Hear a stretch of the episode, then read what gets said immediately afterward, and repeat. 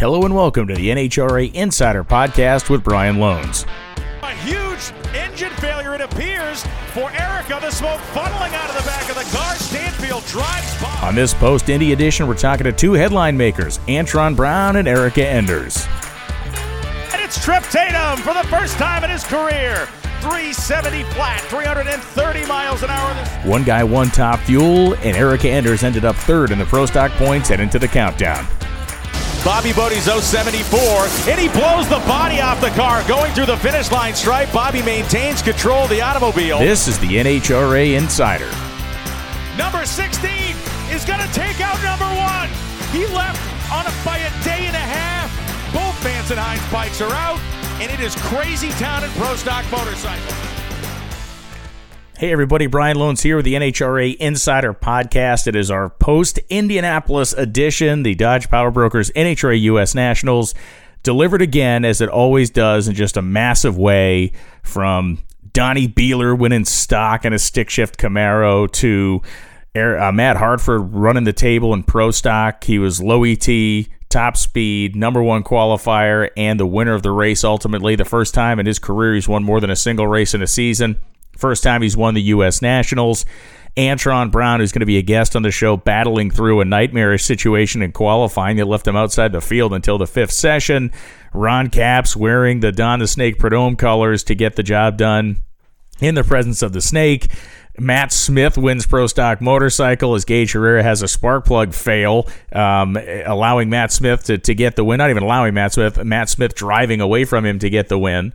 And so it is a race. I was happy to be there from the beginning to the bitter end. I got there on Tuesday. We did a sportsman dinner on Tuesday night and began the sportsman racing qualifying and time runs on Wednesday.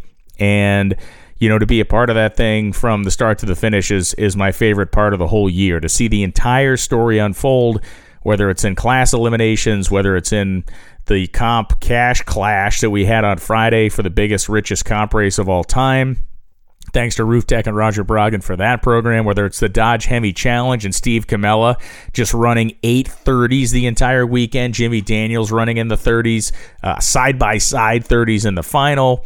Uh, we can go to pretty much every single class of competition in the NHRA. That was there. Sean Bellemeur winning a squeaker of a final over Doug Gordon to keep a flicker of championship hope alive. Um, you know you go right down the you go right down the list. Top alcohol dragster was fantastic. I i, I just don't know i don't know where anybody would find a a flaw in the armor if you will of the us national the us nationals in 2023 so as I mentioned, a guest today will be Antron Brown and Erica Enders. The reason we're talking to Antron, of course, is the fact that he and his team lived the lives of, of 10 men over the course of a weekend, a weekend that left them going to bed two nights in a row, not qualified, getting in the field at the final shot, and then taking home uh, a very memorable U.S. Nationals victory over Steve Torrence in the final round.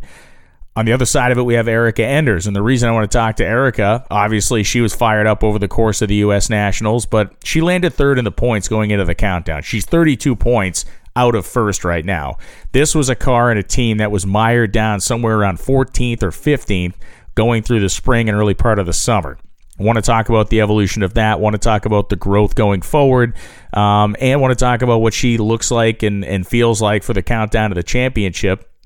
She is in a unique position in that um, the last couple of championships, she's kind of led it wire to wire in terms of the countdown. So she comes in not the number one seed. She comes in not that far outside the realm of reason for the uh, for the, the chase to the title. Same can be said for Antron Brown. He is in an amazing place, winning Brainerd and Indy back to back, similar to what he did last year when he won Topeka and then won the U.S. Nationals. But last year he came in down the depth chart, if you will. He is in a much better spot here for 2023. So those are the two conversations with racers we're going to have. If there is anything.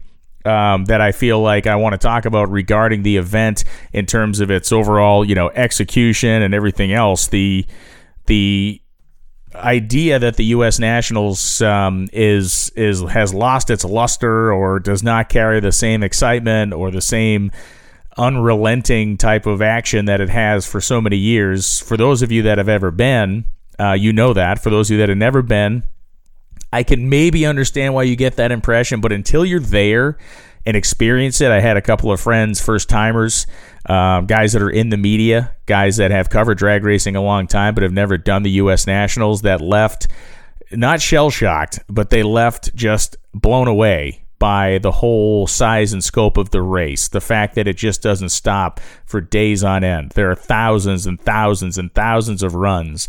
And it is a perpetual motion machine to a degree in drag racing that starts on Wednesday and obviously ends on Monday afternoon of the, the beginning of the following week. And that's something that you have to experience to really understand it. The gravity of a win at Indy is not just the name on the trophy, not that it just says Dodge Power Brokers US Nationals on it, but it's for what it represents more qualifying runs, more long days, more long nights, more effort, more heat, more, you know, fatigue, mental and physical than anything else. The sportsman racers that start on Wednesday and then basically get one round of competition a day you know, there are guys that there are guys that were eliminated from the U.S. Nationals at 10:20 a.m. on Thursday. And as shocking as that is, that's when eliminations have to start for the sportsman cars. They get their time runs in Wednesday, and we start eliminating them on Thursday. And so there are also racers that win that first round Thursday, and then they win that second round Friday, and then maybe they get a couple on Saturday, and sometimes they get nothing on Sunday, and then they have to really run it to the end on Monday.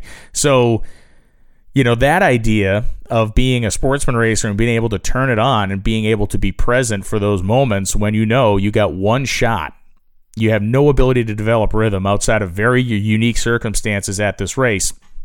And that's when the guys that and women that do develop rhythm on the days where we have multiple rounds of eliminations later in the week, those are when you really see to me who the true all stars are. Because when you can go from the singular victories per day to then stringing together a couple, two, three, four, and then carrying that forward to Monday when you may be just simply running your final, it's insanely hard. I would argue it's harder than even running in a professional category because at least the professional category, yes, you have more runs, but it follows a fairly similar cadence. Friday night, the hero session of qualifying.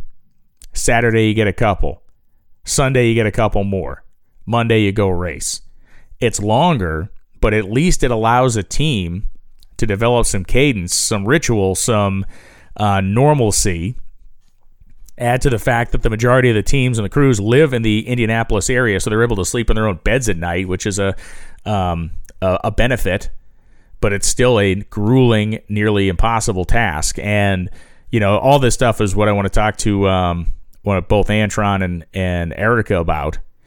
But you know, the Antrons win, and, and I really want to talk about Ron Capps' win for the moment here, and and Matt Hartford. Uh, we're going to catch up with them in the coming weeks, but you know, the unveiling of Ron Capps' car on Friday was uh, fortunate enough to be part of that. We did a Q and A session with the media uh, after the body was unveiled. The crowd was going nuts immediately. It was you know, as lame as it is to say, maybe it's it sounds like I'm being overly dramatic, but it was actually breathtaking to see that car when they rolled the they rolled the cover off it. To see the crew wearing those coordinated shirts, to see the level of detail in the in the wrap and how it really was true to form, how Napa stepped up and allowed this to happen. So they, you know, Napa of course was shown on the race car. It was there in the quarter panels, it was there in the hood, but it wasn't there in the typical, you know, massive see it from space size that we're used to seeing that Napa logo. In the end, it was a brilliant decision by them to sign off on this going forward. In the end, it was the perfect scenario for Don the Snake Prudhomme to grant license to Ron to do this.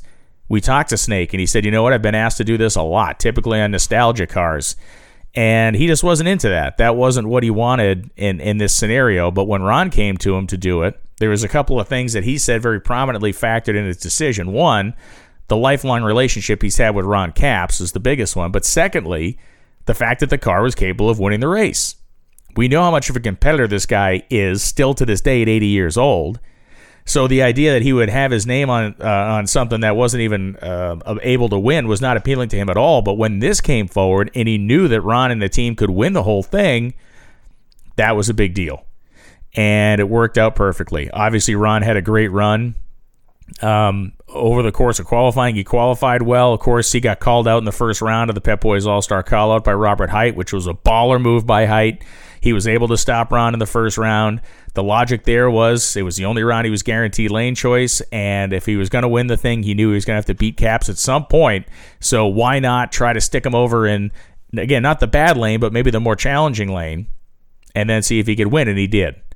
And then Ron goes on to win the Eliminator, of course, on Monday that was fantastic. And that was, you've seen the photos. It's been, to me, one of the most photographed, one of the most hyped up things that's happened in a long time in NHRA, and rightfully so. The storybook ending of him winning the race, driving off into the Indiana afternoon for a victory was just absolutely awesome.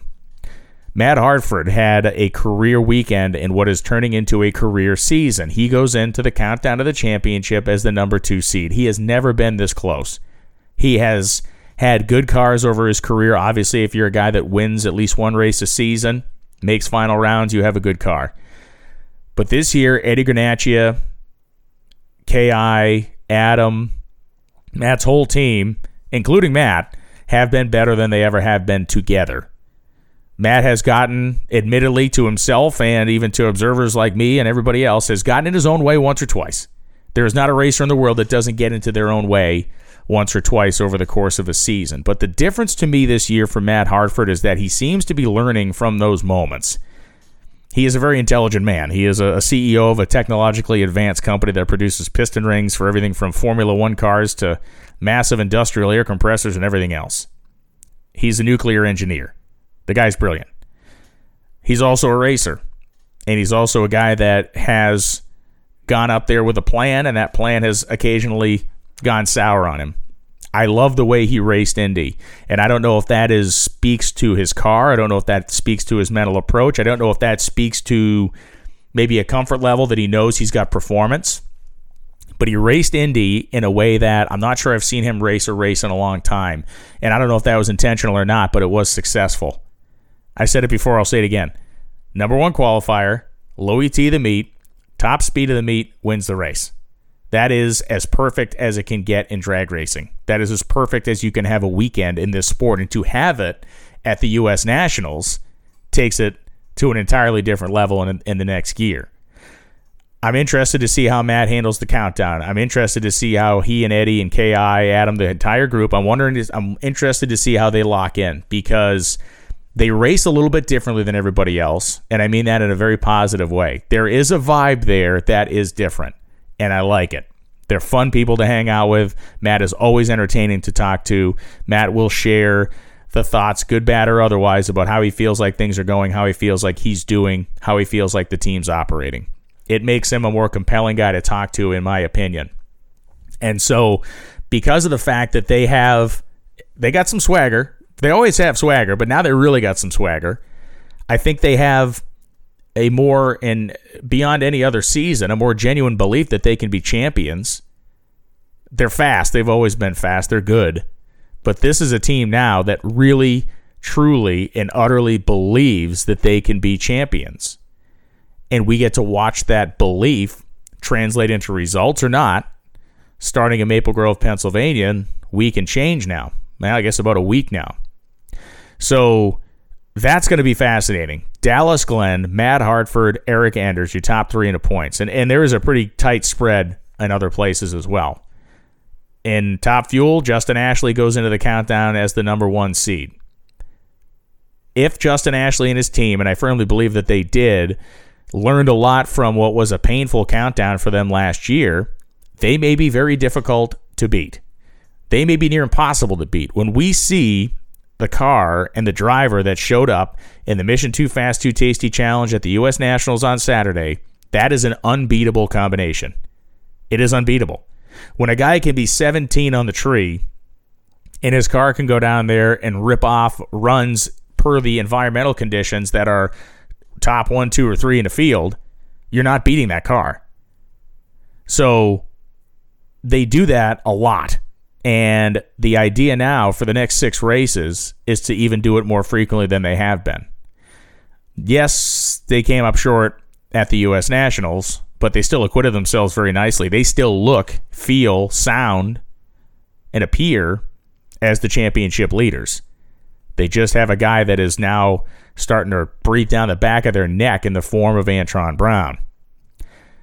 It was a great week And I could sit here and go on for an hour and a half about how great a week it was. But whenever you leave the U.S. Nationals and you're exhausted and you're smiling and you are remembering things with clarity and with impact, that means it was a spectacular running of Indy. It hits different, it lands different, it is different. And if you don't believe so, I will I will maintain this, you're wrong. You are wrong. I don't know of a single person that was there on the property, whether for a day or for a week, that didn't look around at some point and think, my God, this is awesome. It was hot and it was sweaty and it was nasty some of the days, but we had action for days. We had great, breathtaking stuff going on in all categories. And we left there with champions that are worthy in every single class, and they all have such spectacular stories behind them. It was great. It was the capper of the regular season. It was the perfect capper to the regular season. And it brings us into the playoffs with a gust of momentum and a huge audience. We had over a million people watch on Sunday, and we averaged, I think, close to a million on Monday as well for the elimination shows. It's just everybody showed up. Whether you showed up at home and watched on FS1, thank you, and Fox, whether you showed up in person and sat in the grandstands and sweat with us, thank you. Um, it was just it was just the race of the races. The race of all races every year is the U.S. Nationals. And now we go to Maple Grove. We have our NFL adjacent race for our NHRA and Fox team. Huge weekend for us. Huge weekend for drag racing. Going to be millions of people watching, and we get to see who leaves Maple Grove Raceway in Reading, Pennsylvania as the true championship leader. So there's a monologue for you a love note, if you will, to the U.S. Nationals Dodge Power Brokers version 2023.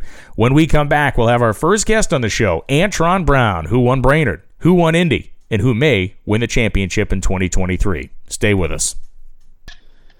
All right, we are back here in the NHRA Insider with our first guest. He won the U.S. Nationals. He won Brainerd. He lived the lives of 10 men over the course of four days. Antron Brown, how you doing, man? I'm doing good, man. Doing good, brother. Uh, I, I, don't know, man. I think I'm dreaming, man. I don't. I think I'm not even woke yet, man. well, I'll tell you what. That was one of the things I want to ask you about as far as dreams and waking up, because you went to bed for two nights in a row, not qualified at Indy, and that's the only place on our tour you can do that. You can't go to bed Friday or Saturday night anywhere else in drag racing and not be in the show. So that that had to have been short night sleep.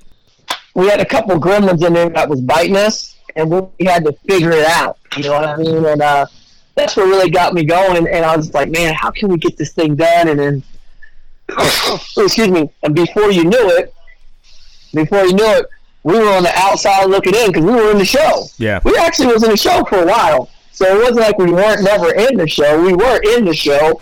But then when we got bumped out, we're like, oh, Lord, here we go. and and look, I think, you know, when I look over back, I look back over the weekend for your team, it's like it's to me it's a study in being professionals. It's a study in how long you guys have worked together. I know that there was no panic. There's never any panic with you guys. No no like like uh we didn't get panicked when we were actually in that situation. The the panic didn't start happening until like you know until the fifth run. Yeah. Uh,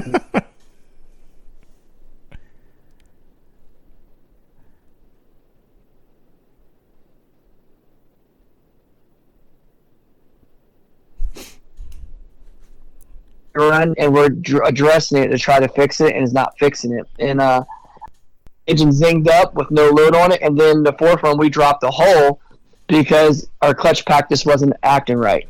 And then we got back and said we just got to make a change. We got to make a change, and that's what makes the what made the situation have so much pressure to it is that the track was hotter. Yeah. And then it was nastier and you had to run faster than 82. So you could just say, oh, we got to run an 85. That's what we already had. We had an 85 that wasn't a show from a run that we dropped the hole on where yep. our car should have ran like a 75. You get what I mean? Yeah. So we're like, all right, well, we just can't do that. We got like we got to go down the track. And what happens is you don't know where the track can hold it at, and to run those types of ETs, you got to get the car going early. Yes. Which could put you into a lot of trouble. So that was the that was the the margin it was very thin margin, and uh, Brian and Mark, we all sat up there in the lounge, and, and Brian looked at me and goes, well, this is what we can do. He goes, we're just going to put this in, and uh, we're just, and then we're gonna we're gonna put it on a Q three run from Brainerd, and it should go right down there. It should it should run between that seventy nine and eighty flat,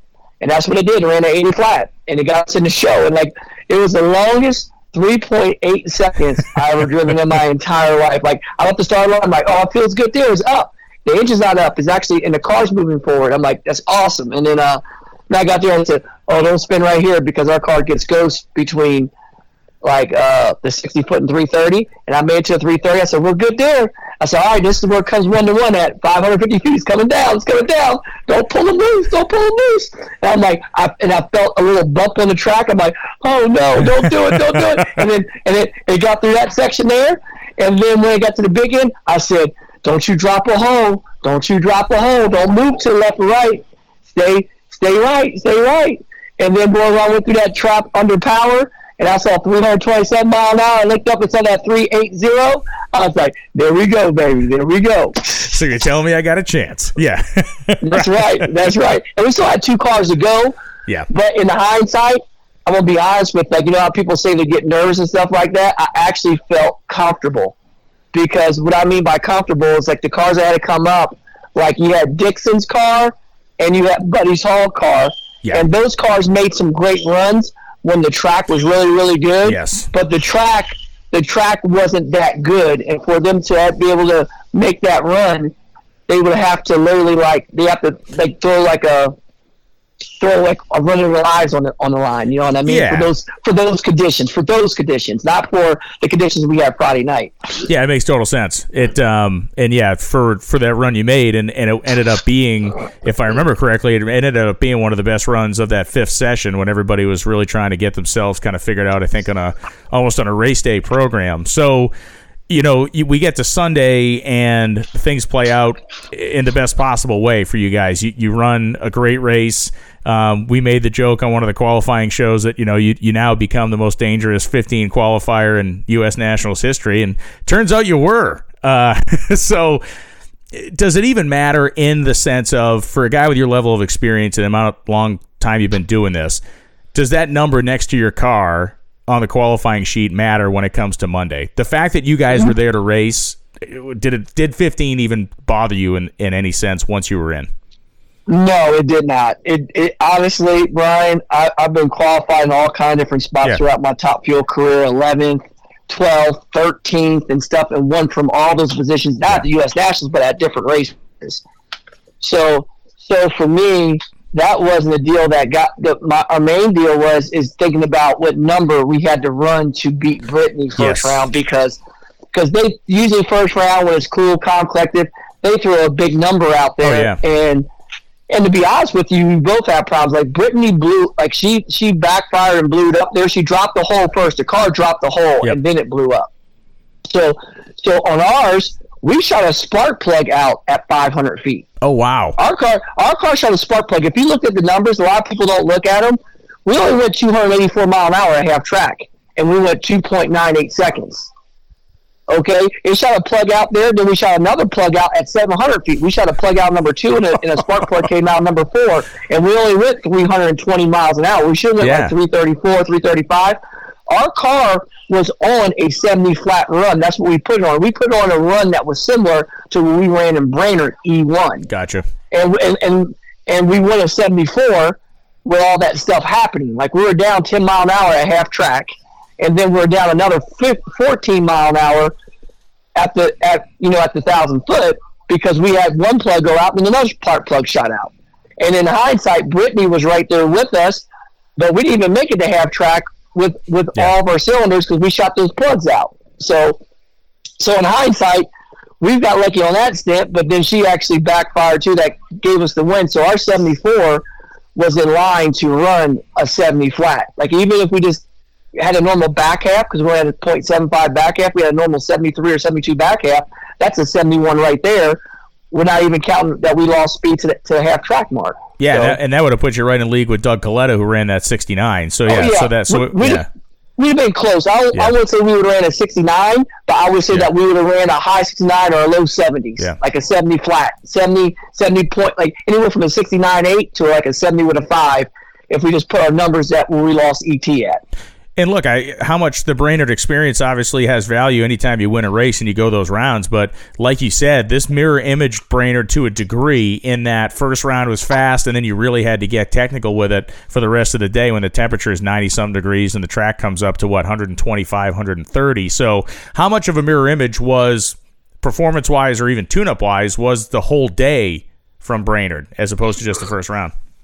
Well, I'll tell you what, the tune up the one thing is the tune-up deal was was similar, but where it varied from Brainerd just a little bit. We had a lot more water grains here in Indy. Okay. So the water grains were, were what was higher, but where image was the track conditions were very similar, except for Brainerd, it was a little bit better. It was a little bit better, even though we had cloud cover coming in out of yeah. Indy. I just think this the more all the different race cars that run up the racetrack makes the track different too. Sure. That we have in Indy that a lot of people never think about because a lot more cars at Indy. And uh, and I think what it did was the track was predictable.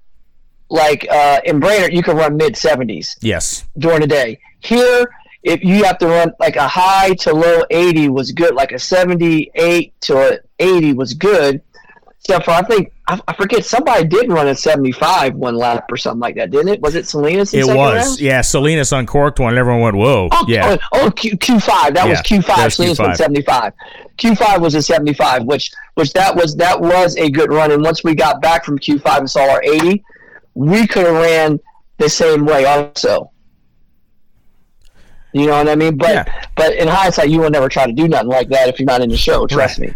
So right. so so so with that being said, on race day, uh, the second round when we raced Clay, uh, we actually backed our car down and shoot, I forget what we what we ran on on E two. I think we ran uh, we ran a 79 with a one, which yes. was which was a good lap because a lot of other cars smoked the tires. Oh, sure, there was a lot of tires smoked that round. There, yeah, there, there, was a lot of tires smoked that round, and we put a considerable lap up on the board running the 79, but we actually backed our car down to get on the other side of it too. Like we backed it down because we know it was going to get tricky, and we we thought that we backed down just a, a little bit much, like because we thought that we could run like maybe a 76 or 77 is what we were trying to do. And then what we did was when we were racing Justin I can tell you this is that I think we pretty much just left our car alone, and uh, and we thought the track was going to hold it because the track was a little bit hotter, but we were super safe in E two. Okay. And and then when we raced him, the track was definitely the trickiest it's ever been. Was in the semifinals in E three. That was the trickiest the track was all weekend because it threw everybody for a curveball because nobody made it down the track in top fuel. Correct. Because the track the track just I don't know for whatever reason the UV was at its highest, where the sun came out the cloud for its longest, or whatever was on the track. The track just got it was just different. The tack was different, even off the start line. The start line was very bald, so you couldn't get your car going. And for a dragster, where lots of are saying you got to get it going. If you don't get it going, nothing else works because then all the clutch stuff is coming at it where it's trying to make it up and you don't have the vehicle speed, so it causes you to spin the tires. Yeah, it it's not sense. like a funny yeah. car. You know what I mean? A funny car works the same, but it's different. Funny car gets the engine up with no clutch on it, and then they slowly let the clutch come to it, and the clutch never comes all the way to it. So they're a lot more. They're for re- the way they run their car, they're a little bit more forgiving when it gets really hot outside like that. Where yeah, Dragster's got to make big moves. Yeah, you have to get it all early for the most part mm. to, to make any sort of successful to make any sort of successful effort. Um, you know, we look at last season to this season, we look at patterns. You know, this is a team that hit their licks perfectly last year. You win Topeka, you win Indy, and then you go on to have this great run in the countdown, and and you know you end up 62 points out of a championship. This year, you're on the same path, but man, you are starting in an exponentially better position. You know what I mean? So that's the big the big deal for me when I look at your car is one, I see a team that has once again matured themselves in a season in the right time frame. But then I see this second element that was missing last year, which was that starting position. I mean, you're third in the points. You're what two rounds out of first, effectively, and maybe less than that if you account for really good qualifying points. So, um, uh, uh, uh, I want the perspective from 2022 to 2023 as you enter the as you enter the countdown. You know, like the perspective in 2022 we knew what position we were in and what we were working to do. You know what I mean? And and we got right at the right time. And the the thing, our Achilles heel was last year was that uh, we just we messed up at one race last year, and that's how crucial this this countdown is. You mess up one race, like we messed up in Vegas where we raced Brittany, who we were running against the championship. She ended up going to the final, almost winning that race. If we beat her there, I think we raced her second round. Yes. And and we were way out front, and we just peeled the tires, man and we were so close to making it. Like, know, all we had to do in hindsight, once we look at that round, which Grubnick has gotten a lot better on. He used to go out there and destroy people and throw these runs that you never even could thought right. that could be ran, like when it gets hot out. So we're thinking that we needed, and last year it caught us by surprise because we thought that we needed to do the same thing. And all he went out there against us is run like a 78. And the light that I cut on Brittany, I could run out there and ran a 384. And we're on path to run like a 71 or 72 when we could have went, we could have ran super slow and, and won that round no problem, and it'd be a whole different narrative last year, right? So this year we're just coming in with the mindset we're just going to run what the track can hold, and just make our best effort. And if somebody throws something else out there that beats us and takes us out, we're going to be a lot more closer to it. And that's what I think that we did at the U.S. Nationals, where we went out there and just say, this is what we can run. We're going to run this, which should be very competitive and then take our chances off the start line and see if they can lead with us.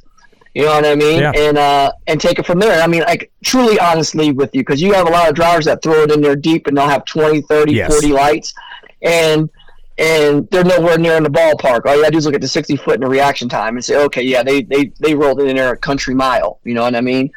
So so the only like you know I've been working hard and uh, we've been working with our car too. And and Brian and Mark and Brad and all them guys have been working hard to make our like our car better in all different aspects. You know what I mean? For it to leave and everything else like that. Where now we're getting to the nitty gritty of this countdown, and I can cut 40 lights. Like in the final, I cut a 40 flat light, and yes. I cut a 39 light against Justin, even though he was electricity and had a 17. But uh, but like uh, the difference of it is that's me staging shallow, blinking above and that's me seeing yellow uh, hitting the tree. Yeah. And now once I get to that zone and the car's there too, and we're all together, we're gonna we're gonna put up a, a really highly competitive package that should win eight out of ten times the people who you who you race, and that's yeah. and that's that's been our game plan is just put ourselves in that position to take advantage of it. Isn't it crazy that a sport that is so simple in its concept can continue to teach lessons and teach you new things, whether it's, I mean, every aspect, but like the amount of time you've been in this sport, how karate, Oswald, all these guys, and yet you still come away from these races having learned something. It seems impossible, but it's actually true, and probably the only way you can win a championship is by continuing that process. You you have to because the thing about it is you have to evolve with the sport. In the sport of drag racing, it evolves every lap. to yeah. be honest with you, yeah. like you know, you go other sports, it evolves through years our sport evolves within a race. It evolves every race that you learn something. Even though you've done this stuff over and over and over again, it's always something new. And and our Achilles heel, I'll be honest with you, is clutch disc.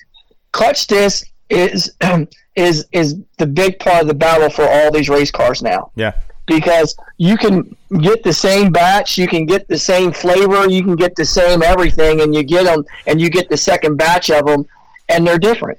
And and and and the way you know it's different because the car tells you when you step on the gas pedal, it tells you. So, so the the craziest part is how to manipulate that get enough where you can learn it. And it's not saying that the discs are bad or they're good. They're all good discs. No, but they're they're but, they're you know but, they're they're but, made by people, so there's some variation in there. Yeah. Well, there, there, there's variation in them, but they're just like people. They all have a different characteristic, and you got to make them all get along. You get what I mean? That's that's the difference yeah. that people got. Like, it's not saying, well, this disc is bad. That's what caused all of it. No, this disc doesn't go with this group. Yeah. So you got to figure out how to make the group the best it can be together and for for your application and figure out how to manipulate it. You follow what I mean? So that's that's the difference. That's that's the biggest difference of all of it is trying to navigate that and then at the same time race and be competitive and figure all this stuff out because you can't do it in two or three laps. It takes laps to get everything together right. You know what I mean? So that's been the struggle, and that's the difference from going from 2022 to 2023 is that we made a gallant effort to be competitive this year so we could win races. It's just we could like we won three races this year. Yeah. I could easily be sitting here and say that I could we should be a six time winner Sure. or at least a five time winner. But I we got we got Mike Green and Justin Ashley. You get what I mean? Yeah. So so Yeah. so when people understand that Justin's a great leader, but Mike Ashley and Tommy DeLago over there that Phillips Connect with Dustin, that that team is incredible. You know what I mean? Like I left on Justin a couple races, then they outran us by enough to win. And I'm not talking about like they beat us, it's like they didn't ki- cream us.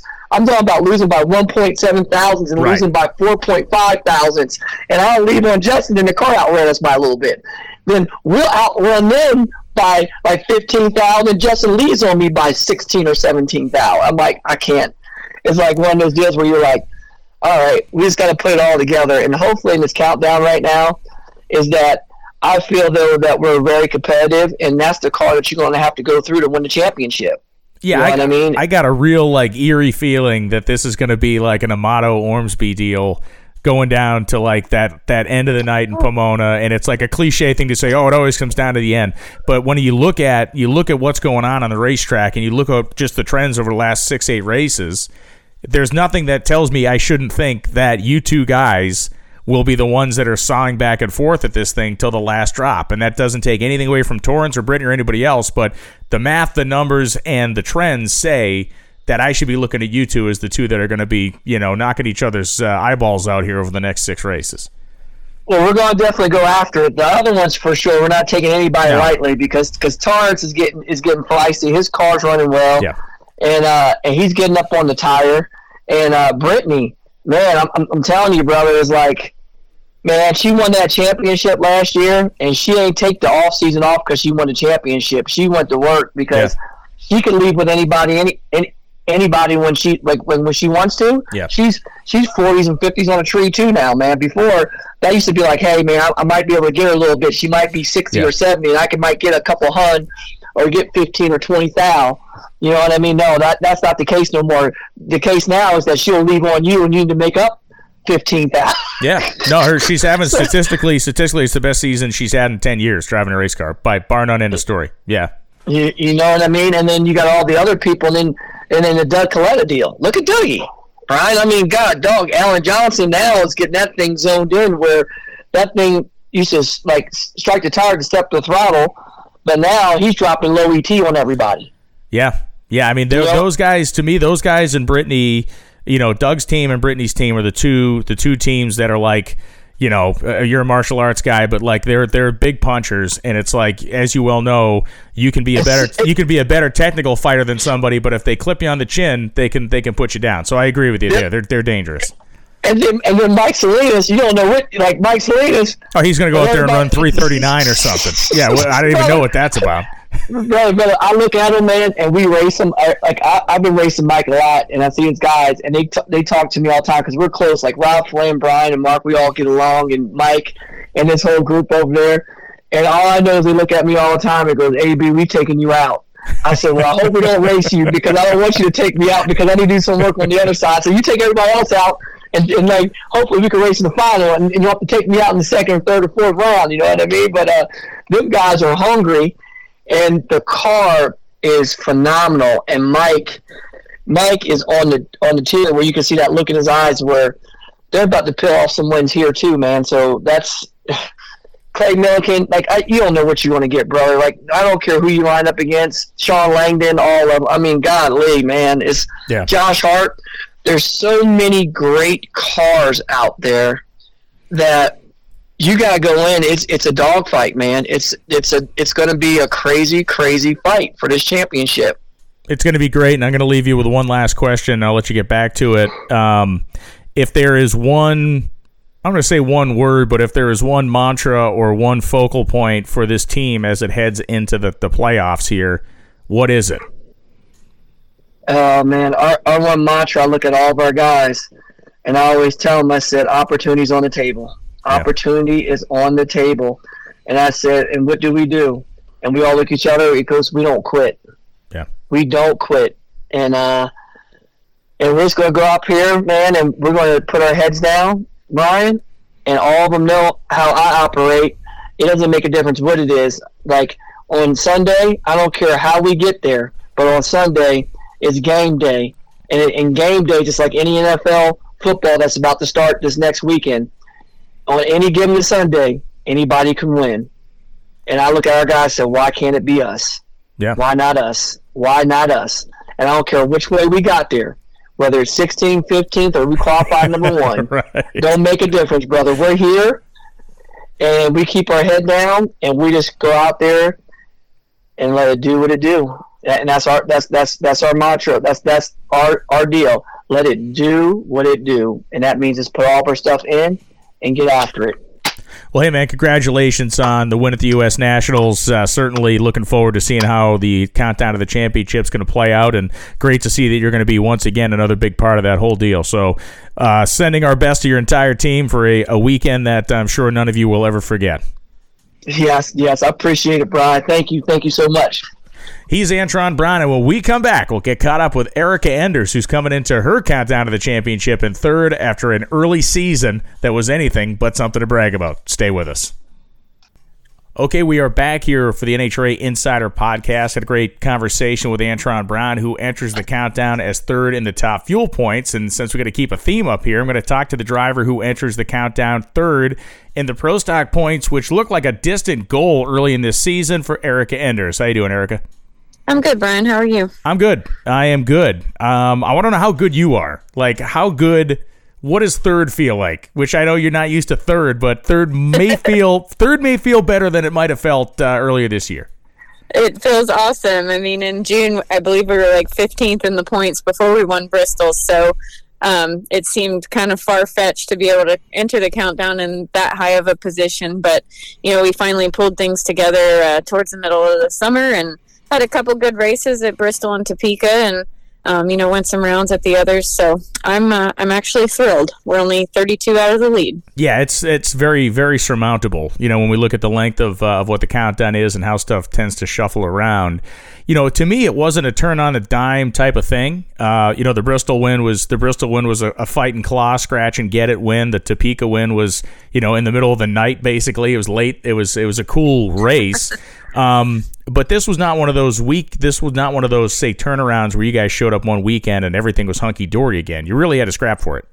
We did. We had to fight tooth and nail for it, and you know that's to be expected. It's how pro stock is, and there is no easy side of the ladder. There's not an easy round out there. You know, it used to be you qualified one, two, three, four. You you're probably getting by first round. It's it's a dogfight. So, um, yeah, uh, Topeka was. We were super proud of that performance based on you know we we didn't have like a huge performance advantage by any means, and I had to race a lot of tough people, including Aaron Stanfield and Dallas Glenn and Greg Anderson, and it just was uh, it was one of those days where you you had to earn every bit of it.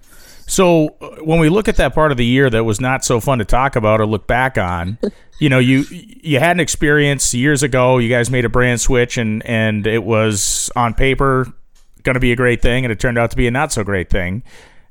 How much of that experience, like if you had not had the the the year we shall not speak of season, um, did you pull call on any of that? I mean, did you understand this situation better now than you would have previous to that?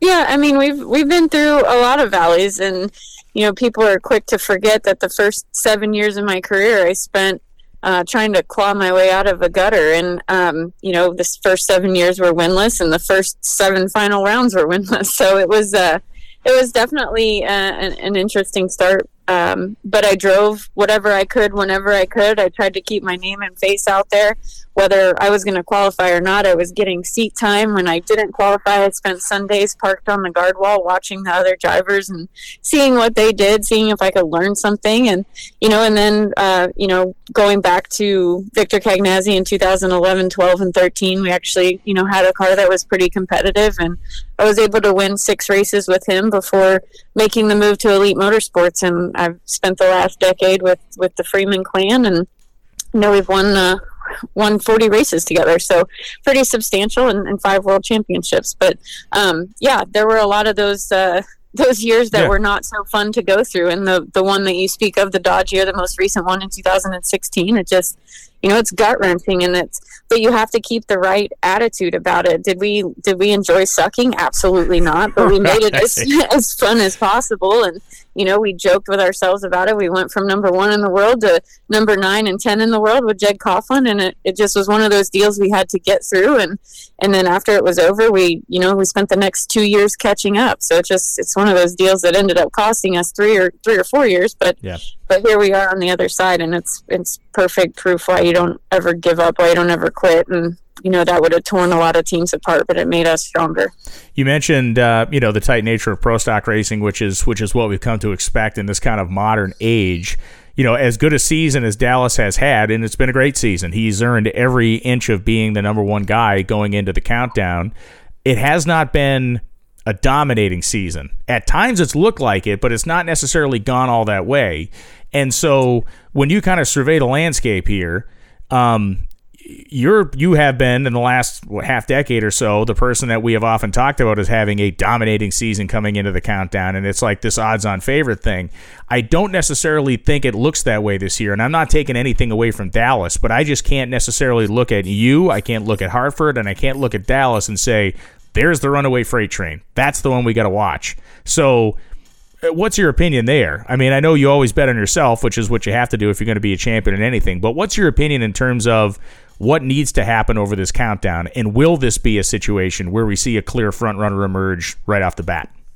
Uh, well, I think you hit the nail on the head there. It's definitely not a runaway a runaway season, but Dallas has done an excellent job. And you look at his history and what he's been able to accomplish when given the opportunity to get in state of the art equipment with great horsepower, and and he's done a fantastic job. Um, he I'm sure will continue to be a front runner. Um, you know, and you can't you can't write off Aaron Stanfield and TJ Coughlin right. from from the dark side either, uh, and and hopefully including myself. But um, you know, we just gotta we gotta hit the ground running in Reading. It's it's really hard to recover from a bad race at the beginning of the countdown, but it has been done. It can be done, um, but we'd much rather start off on the right foot.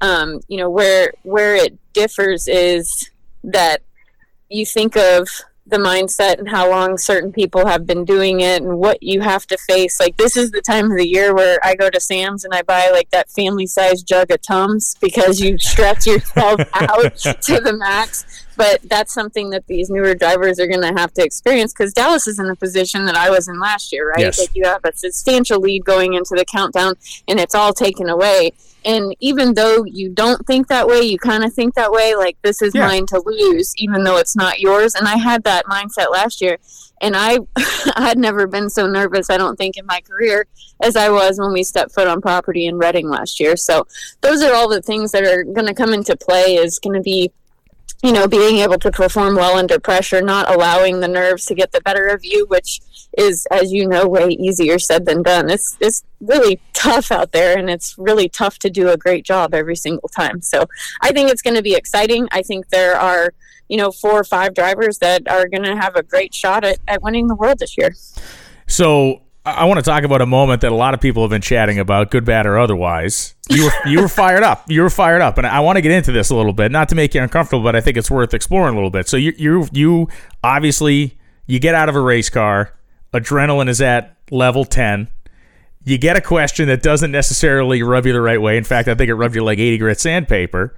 Yes. And you gave us a fired up answer on it. And there's a lot of people that have been chirping about it, but I kind of want I don't want an explanation. I don't want an apology, but I want to get in your mind in the moment of standing there and hearing those words, whether they were the right words or the wrong words. But I, I just want to know what kind of fires off in your brain in that moment because I've never been in that position of like high tension, high everything, and then all of a sudden it's like, wait, what did you just say? Like I've never, I've never been there, so I want to know what that, what the, what the brain synapses were that fired off. Well. I'm protecting what's mine, right? And I felt like I don't know how to say this politically correct, so I'm just going to talk to you. But I just, you get out of the race car, right? Your adrenaline's at an all time high. You're at the U.S. Nationals. It's points and a half. It's the final pre- uh, preseason race before the countdown starts. There's a lot on the line, and there's a lot of pressure. But going back before all of that starts, people don't understand what it takes to do this from the business side of things. Before you ever can get in the car and put your seatbelts and your helmet on, you got to raise a few million dollars. You got to right. put a an amazing team together. You have to buy state of the art equipment and run 56 people up and down the road and I'm in charge of all of the logistics for that and you know Richard and I are in charge of finding all the sponsorship funding to get this done contrary to popular belief I do not have a silver spoon shoved somewhere and I've had to work for this so backing up and get and covering all of that like you're taking a shot at something that took 30 years to get done and here we are in this moment.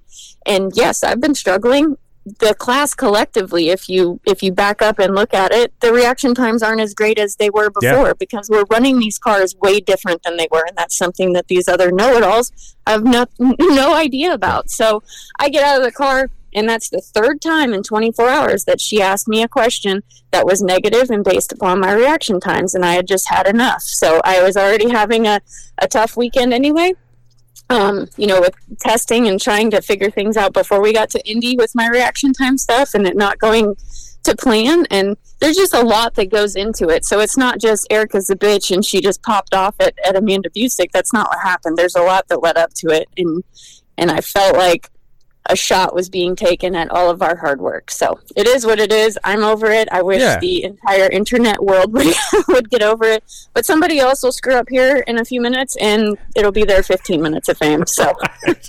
No, it's and listen, I, I I appreciate you answering the question, and and to me, it's like we always strike this great balance, or the fan base wants to strike this great balance of we want the drivers to say just enough, but we don't want them to say everything. And yeah. you know, and and it, that's what always cracks me up, where it's like I, I, run into so many fans. I was actually having a conversation with a with a woman uh, in the top eliminator club at Indy after we did the the funny car call out thing, and she said to me, she said, you know, since Fox has taken over, you guys don't show the little guys anymore.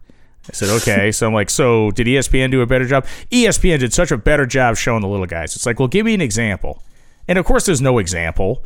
And we have 500 more hours a year of coverage than than we ever did in the past. We show more of everybody than we can. We cannot physically show every single person every weekend, and Correct. so. But it's. It, it, I'm speaking back to your point of this like perception thing where. Um, I want my drag racers and my drag racing to be this very specific, certain thing. And when it's not that, someone's going to hear about it. I'm going to yell as loud as I can into the internet. And for for you guys that drive these things that are the actual you know star power of the sport you get it a lot more than than anybody else meaning the the high level competitive drivers. And so you know in in in the backside of this whole thing when something like this happens like what is the team response? Do those guys do they just say hey listen stop listening to the noise blow it off let it roll off your back like what does ingersoll say? What does clint say? What do these guys say well, they obviously are all all in my corner, yeah. and it's not one against the other by any means. But it's it's always the people that know the least that have the most to say, and it's going to continue to be that way. But because we're they're given a platform to spew whatever hate or uh, discontent that they have with zero consequence and that's just the way that the social media world works. But my guys are obviously just like they're of course they're like why are you so mad about it? Just tell her oh man i meant i meant to be 80 up there and i was 67 i crushed it. Right. Like just come back with a smart ass comment. But i just i'm i am so involved in this and you know it's kind of one of those deals you can't see the forest through the trees. I just yeah. i want to do so well. I want to make everyone proud and I just wish people had a little bit more compassion and, and in the moment and it's heated and the adrenaline's flowing and I made a mistake and said, you know, I've done it five times in a row. Well, I didn't I didn't mean that obviously. I we were the best five times and we have five world championship rings to prove that because those 5 years we were the best. I wasn't I'm not high on myself. I'm not cocky. I'm I'm actually a pretty humble, kind person. You know me personally and it just it just you get shown like just a fragment of a second on TV, and the entire world all of a sudden has a, a horrible opinion of you, and they're burning the Erica Enders T-shirts across the country. So, well, look, no know. one has the, the one thing I've done more in drag racing than you is misspoken on television. So, uh, so there was one there was one thing I'll always be able to hold over your head in that respect, and, and you're right, and it, it, you know it's it's something that um, it's something that is interesting how how you react to it. My first year, I would like get run over and just like get crushed. Like, what am I even doing here? Like, what am I even yeah. bothered to do this for? Because everybody thinks I'm horrible at it. But to your point, it is the people that you actually work with, the people that you have your time invested with, are the ones that ultimately in this scenario matter. Right. Uh, and that's all that matters are my my guys my partners my all my sponsors everybody's great with it my family i have a, a, huge support group and it is what it is right and like i said earlier it'll be gone in 13 milliseconds anyways but it just is one of those deals that unless you're in that situation you'll never understand and, and maybe people should maybe be a little more quiet sometimes i don't know so we go back to one. I want to double back to the countdown here just for the last minute or two before I let you go. And the the first thing I want to talk about in this in this pro stock countdown is uh, St. Louis because to me. Um, in many of your championship seasons, St. Louis has always been this bellwether, right? St. Louis to me has always been an Erica race. So when you look at how the countdown lays out, is that one that you pay specific attention to just on a personal level? Is that a place you look at and go, you know what, as long as I'm good here, then everything's going to be okay? well, my sister always has this line: "It all changes in St. Louis," and we've been super fortunate to to be very successful there and in Las Vegas as well. Um, I think we're the winningest pro driver at both yeah. of those racetracks, so that's pretty pretty cool, and it's nice to have both both of those places where you typically do well um, be counted in the countdown. So so yes and no, and and on the other side of that. Um, in Reading, it was it was one of those races where I had never really done well yeah. at. And then, so last year coming into the countdown, as I mentioned, I was nervous. That was the first race. I want to start off well on the right foot. I'm like, if I can get out of here with a semifinal finish, I, will be really freaking happy because usually we, we had lost first and second round um, at that track prior. So, yes and no, but I think we're just going to go in with the mindset that we just got to do our very best, not let any opportunities slip through our fingers. Um, you know, parts failure has been a huge issue uh, with us this season. I I lost twice to Dallas on both times we had him covered substantially um, with a transmission failure in high gear. So it was just uh, it's just one of those things. You just everything has to go your way. A lot went my way last year, and um, we're gonna we're gonna dogfight for this thing this year what did you say, if anything? And I don't know how much conversation. I know some drivers like to talk to people before a round. Some people like to be isolated. But what did you say to Fernando Jr. either before, if if not both, before and or after the final, if you talked to him at all? I did. I, I absolutely talked to those boys. I take a lot of pride in, you know, teaching them and, and having them in my corner as well. But Fernando had his first final round appearance at, uh, I think it was the four wides in Charlotte earlier this year, and he red lit. And um, I reminded him that my first my first final against Jason Line in 2005 in Chicago, I was like a hundred something red. Like you just the nerves get the better right. of you. Yeah. You you kind of get stuck thinking like I've I've worked my whole life for this moment right here. And you look up and there's TV cameras shoved everywhere and there's fans in the stands. And I just told him to to put the blinders on. If he can keep his head right there's no reason why he can't win this race. And even if he doesn't, look at what we've accomplished in one week. We took him out of a Mustang. We put him. Yeah. We went and bought our one of our old RJ Camaros back from West Buckstad, and we put him in that car and made some test runs in Tulsa. And in one week's time, he's in the final round at the U.S. Nationals. So I think that's something to be really proud of. And yes, we talked afterwards. As as disheartening as a loss is, um, you know, it's it's tough on a one lane racetrack on Sunday, but it it is what it is, and he's done such a fantastic job. All those boys have. So, um, yeah, if I like to offer all of my advice that I've been through the last 20 years, both negative and positive, and just say, you know, this isn't, you're right here in this moment. It is so hard to get here. Let's make it count. So. It's cool, and it's uh, that's that's a neat insight, and you know, to me, it's like it's one of those things that um, having having somebody that is not only just a, a, mentor or whatever, but is actually part of the same team, I think is has got to be a huge moment. And listen, that guy's do, his brothers do. They have all the talent in the damn world. I mean, they're super fun to watch race. They're they're aggressive. They attack, um, and ultimately they'll be uh, they'll be in the winner's circle come one of these days. Probably. I yeah. I agree with you 100%. And you keep an eye on, you know, Junior, on Christian, on Bo Butner, on Jerry Don Tucker. Those are four of our nine cars that are right around that 10th, 11th, 12th position. You know, if those guys go some rounds and have some good races, there will be some pretty big players that are going to be outside the top 10 come the end of the year if all things go right. So listen, Jerry Jerry Tucker, you know, to me not to interrupt you, but Jerry Tucker's a guy who's obviously going to be in the conversation for rookie of the year, and not the guy the guy's an experienced race car driver in all these other realms, but I, I have been very complimentary of him this year for good reason because he's earned it. I mean, that guy from Gainesville forward has not looked like a rookie in any sense. He does not make bad decisions. Again, he goes up to the starting line, is as competitive as anybody else in the entire category, and it's uh, he has been a really fun guy to watch this year. As a relative unknown coming in, he has established himself, and it's been cool.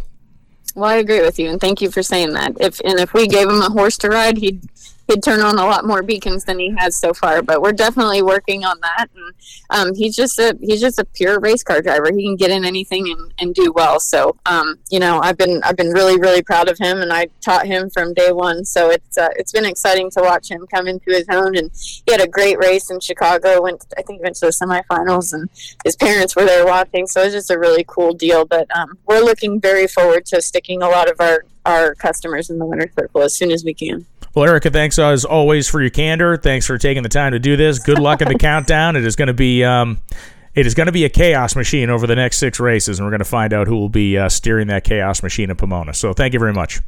It'll be a lot of fun. Thank you, Brian. When we come back, we'll wrap this episode of the NHRA Insider up with some final thoughts as we get ready for Maple Grove Raceway and the Pep Boys Nationals. Don't go anywhere.